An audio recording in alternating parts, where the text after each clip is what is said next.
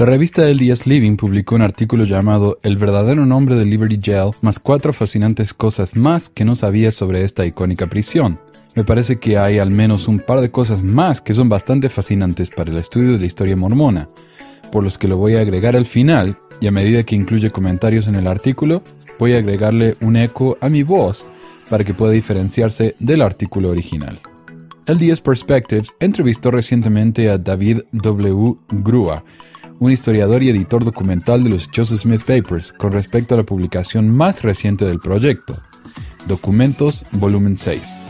El volumen cubre de febrero de 1838 a agosto de 1839, un periodo tumultuoso en la historia de la Iglesia que incluyó la llamada Guerra Mormona de Missouri, la infame orden de exterminio del gobernador Lilburn W. Boggs y la experiencia de José Smith en Liberty Jail. Además del podcast de LDS Perspective, aquí hay cinco cosas poco conocidas sobre el tiempo del profeta en Liberty Jail. 1. Liberty Jail no es un nombre oficial.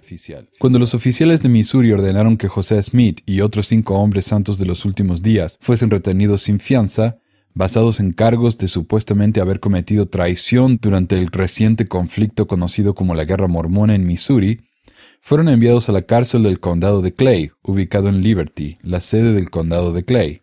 Incluso en ese momento, el edificio recibió el apodo de Liberty Jail o cárcel de Liberty, pero aún así era una prisión del condado, no de la ciudad. El apodo, sin embargo, permanece arraigado en la cultura sud y es poco probable que cambie. 2. Es casi seguro que los prisioneros no tuvieron que permanecer en la mazmorra. José Smith y sus compañeros prisioneros pasaron más de cuatro meses en la cárcel durante el invierno de 1838 y 1939, gran parte en el calabozo del nivel más bajo. Los muros de más de un metro de espesor, hechos de madera pesada y piedra, los separaban del mundo exterior. Una puerta trampa servía de entrada a la cámara inferior, mientras que dos ranuras estrechas en las paredes proporcionaban la única luz natural. Los planos arquitectónicos de la cárcel original no han sobrevivido, pero en la década de 1880, el historiador santo de los últimos días Andrew Jensen visitó la decrépita cárcel del condado de Clay y concluyó que la mazmorra tenía unos dos metros del piso al techo, proporcionando suficiente espacio para que José y otros se mantuvieran en pie. Su compañero de prisión, Alexander McRae, que según los informes medía más de dos metros de altura, pudo haber tenido que agacharse, pero incluso él no lo mencionó en sus relatos de su experiencia en la cárcel. Solo mucho más tarde se hizo prevalente la historia de que los prisioneros no pudieron mantenerse de pie mientras estaban en el calabozo. 3. A los amigos y familiares de los prisioneros se les permitió visitar la cárcel. Emma Smith visitó a José tres veces antes de su partida a Illinois a mediados de febrero de 1839, y dos veces pasó la noche en la cárcel. Las esposas de los otros prisioneros también visitaron a sus maridos. Líderes de la iglesia como Edward Partridge y Heber C. Kimball asesoraron con los hermanos en la cárcel, al igual que los abogados de los presos. Estas visitas proporcionaron mucho sustento emocional para los prisioneros. 4. José utilizó cartas para mantener unida a la iglesia.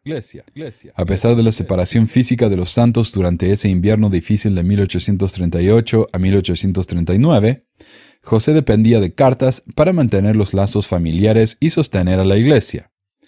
José creía que era parte de su deber marital escribirle a Emma por su propia mano, y cinco cartas que le habían sido escritas mientras estaba en la custodia del estado de Missouri revelan su amor y preocupación por su familia. Con los compañeros de prisión Alexander McRae y Caleb Baldwin actuando como escribas, José dictó tres epístolas a la iglesia en general que buscaban dar sentido a los recientes catástrofes e interpretar las aflicciones de los santos dentro de la larga historia del pueblo sufriente de Dios. Las cartas del profeta también hablaban de recibir nuevas revelaciones a raíz de sus problemas, y parte de las cartas de José fueron escritas en la voz de revelación. Los miembros de la iglesia en Illinois apreciaban estas epístolas, como lo demuestran sus esfuerzos por compartirlas, copiarlas y finalmente publicarlas. En la década de 1870, el apóstol e historiador de la Iglesia Orson Pratt eligió selecciones de dos de las epístolas generales para su inclusión en la edición de 1876 de Doctrina y Convenios. Documentos, volumen 6, contiene el texto completo de cada una de las cartas que José compuso mientras se encontraba bajo la custodia del estado de Missouri en 1838 a 1839. Este punto contradice las afirmaciones de Emma Smith y perpetuadas por la Iglesia de que José no era capaz de escribir una oración que tuviera sentido.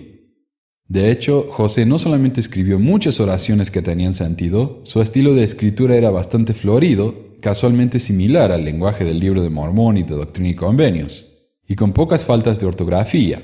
Para más información y para un ejemplo detallado, escuche el episodio 146, La verdadera educación de José Smith. 5. Los prisioneros intentaron escapar tres veces, teniendo éxito la tercera vez. Ansiosos de unirse a los santos en su éxodo de Missouri y dudosos de que recibirían un juicio justo, los prisioneros consideraron varias opciones para obtener su libertad. En enero de 1839, un juez local liberó a Sidney Rigdon bajo fianza, pero mantuvo a los otros prisioneros en la cárcel. El 7 de febrero de 1839, mientras estaban en el nivel superior, Hiram Smith intentó abrirse camino a través de las puertas exteriores, pero fue aprendido rápidamente. A principios de marzo, los prisioneros trataron de cavar a través de las paredes de la mazmorra. Habiendo logrado hacer un agujero en la pared interior, solo necesitaban quitar el bloque exterior de piedra caliza. Pero cuando su herramienta se rompió, buscaron ayuda externa y fueron descubiertos.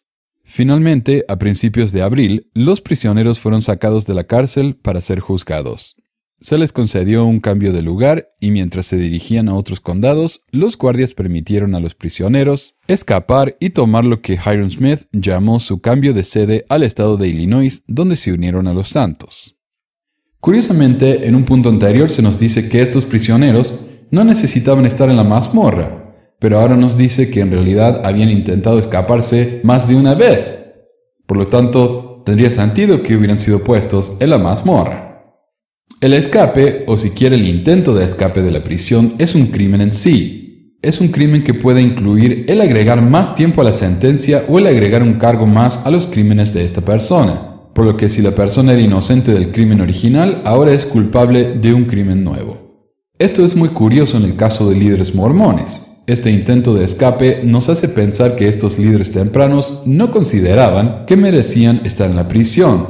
De ser ese el caso, Dios fácilmente podría haberlos liberado, como lo hizo con Alma y Amulek en el libro de Mormón. Si no era la voluntad de Dios que estos prisioneros salieran libres, entonces deberían haber sabido, ya que uno de ellos supuestamente hablaba cara a cara y frecuentemente con Dios, por lo que habría estado violando la voluntad divina al tratar de escapar, además de las leyes de la tierra lo que va en contra del décimo segundo artículo de fe.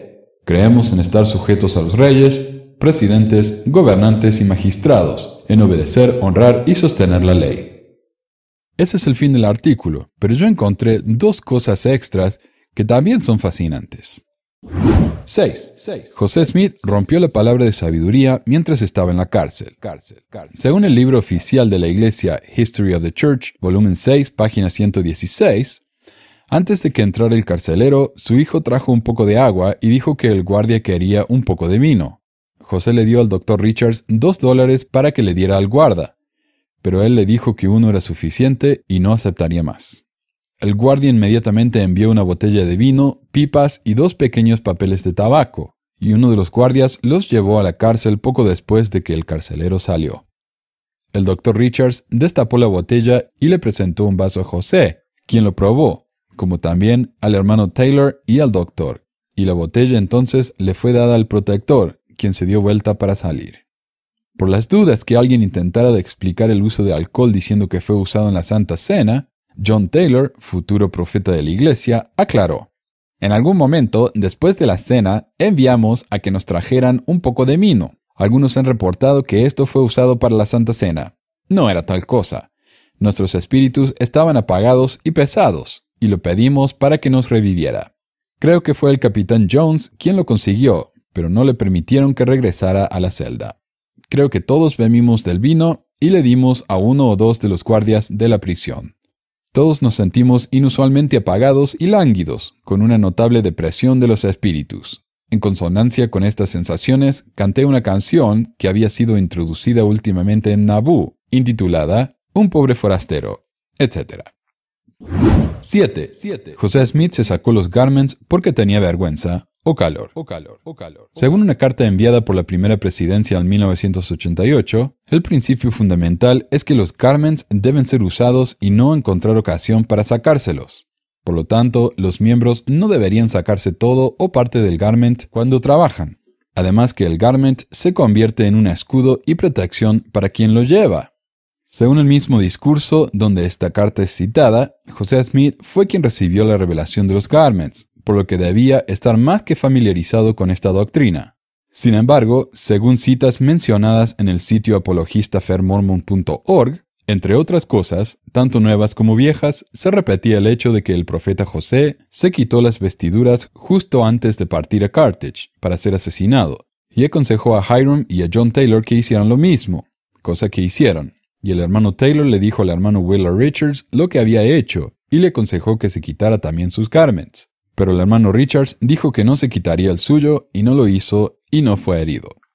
José dijo antes de quitarse sus ropas que iba a ser asesinado, iba como un cordero al matadero y no quería que sus vestiduras fueran expuestas a las burlas de sus enemigos.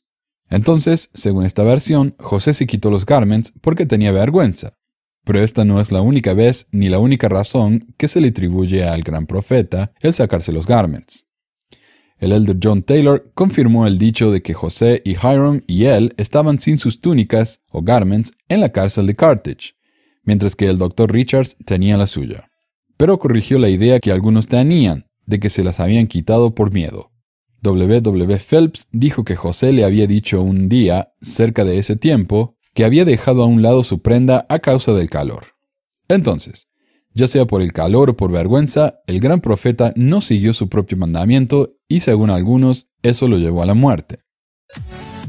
¿Tienes más hechos oscuros sobre la estadía de José Smith en la cárcel de Liberty? Compártelo con nosotros en los comentarios. Gracias por mirar.